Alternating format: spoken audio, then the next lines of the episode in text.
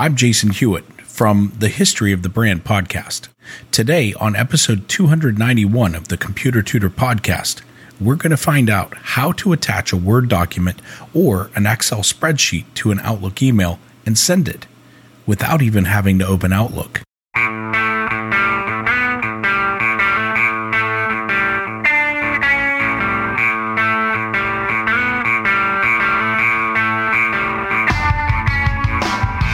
Welcome to another episode of The Computer Tutor tips, tricks, and advice from a computer pro without all the tech talk. And now, here is your computer tutor, Scott Johnson.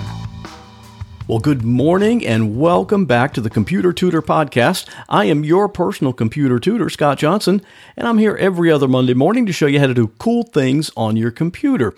And thanks to Jason Hewitt from the History of the Brand podcast for doing today's intro.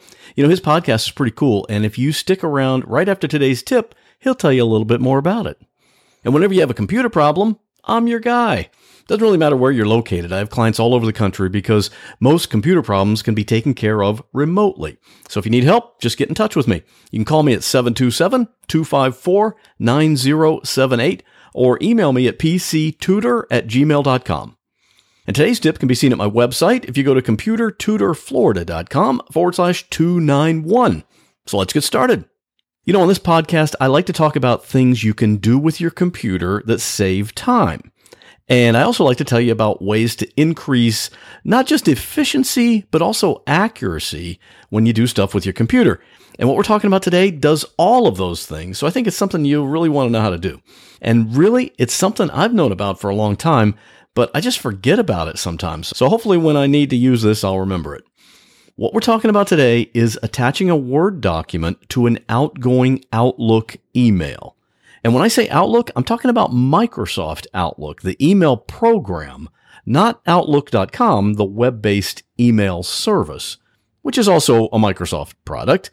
Good job, Microsoft. Make two different things and give them the same name. Just brilliant. No chance for confusion there, right? Okay, so think about this scenario and whether or not this has ever happened to you. You're in Outlook, you're creating an email to someone, and in your message, you type, I'll just attach the document to this email for you to read. And you click send, and a little later on, you get a reply to that email, and the reply says, uh, there was nothing attached to the email. And of course, you know that's true because you know you forgot to attach it, so you send the email back with the document attached this time. You ever done that? Of course you have. We all have. Usually, with me, it includes a little bit of self talk, like me telling myself how stupid I am. Or how about this one? You're online, you're looking for a new job. You find a place that's hiring, and of course, they want to see your resume.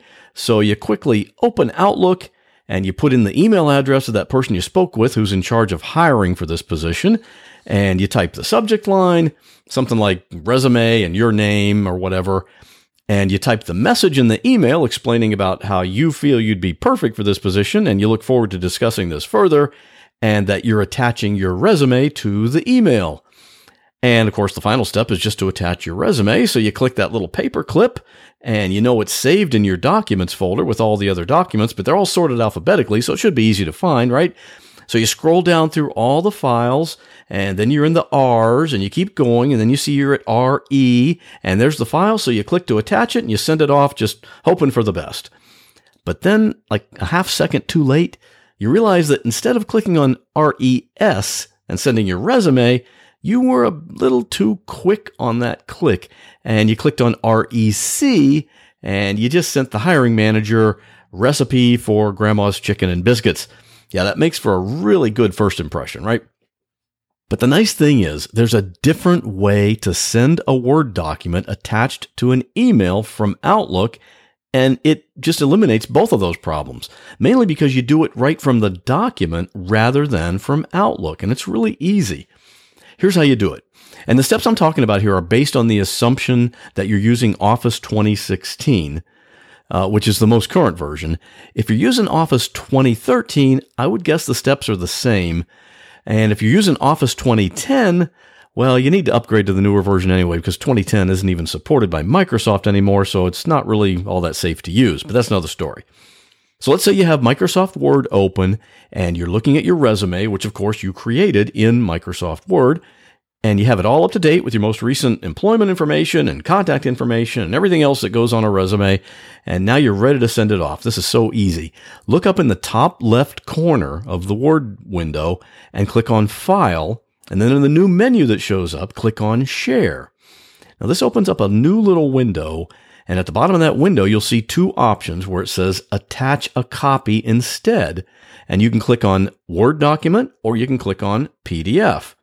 So you click on Word document and right there in front of you, a new Outlook Compose Mail window opens and that document is already attached. That's how quick it happens. So all you have to do is type in the email address of whoever you want to send it to and type whatever message you want to include in the email. Now for the subject line, you'll notice it's already populated with whatever the file name is. So the subject line might say like myresume.docx, which is, it's not terrible, but so you could leave it that way. But if you want to replace it with whatever you'd rather use for the subject line, that'd be fine. And then you just click send.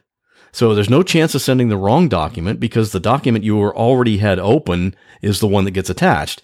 And of course, you can't send the email without any attachment because Word attaches it for you automatically. And as you might guess, if you want to be a little more professional and send your resume as a PDF file, you can just click the PDF option and it does that for you too. And of course, this feature is not just available in Word. You can also send Excel spreadsheets this way and PowerPoint presentations as well, and maybe some other Office files too, but those are the most common ones that get sent as attachments. So this is a great way to save time and it makes sure you send the right thing. You just have to remember to do it when the time comes.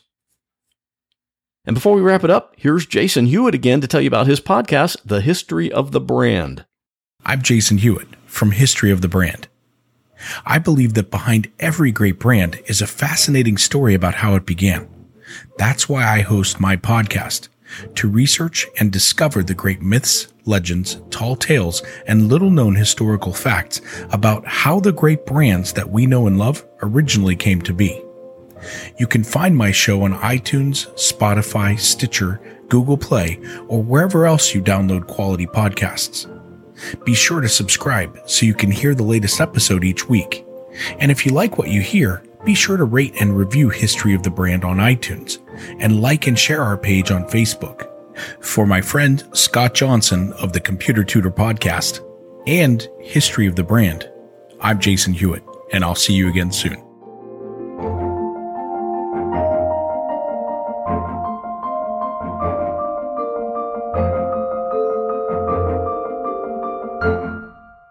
So thanks again, Jason, for letting us know about your podcast. It really is a pretty cool show. And if you listen to Jason's show, let me know what you think of it. And don't forget, you can support this show by shopping at Amazon through my affiliate link, which is computertutorflorida.com forward slash shop. When you use that link to buy things at Amazon, like we all do, you pay the same price as you always would, but they send me a little referral fee. And your support really does help out, and I really appreciate it. And I'm always looking to hear feedback from you. You might have questions, you might have suggestions, maybe comments, ideas about future show topics, anything, whatever. You can email me at pctutor at gmail.com or you can call my podcast voicemail line 727 386 9468 and you can leave a recorded message anytime, day or night. And that'll do it for this episode. I'll see you back here in two weeks with another computer tip. Well, that wraps up this episode of the Computer Tutor Podcast. I hope you enjoyed it. If you'd like to contact me with a question, a comment, or a suggestion for a future topic, you're welcome to do so at my website, computertutorflorida.com. And while you're there, sign up for my free Monday morning email newsletter. If you have a computer problem, give me a call at 727 254 9078. In many cases, I can take care of a problem remotely, so it doesn't matter if you're here in Florida, up in Maine, or way out in California. I'd love to help. Thanks again for listening and have a great week. God bless.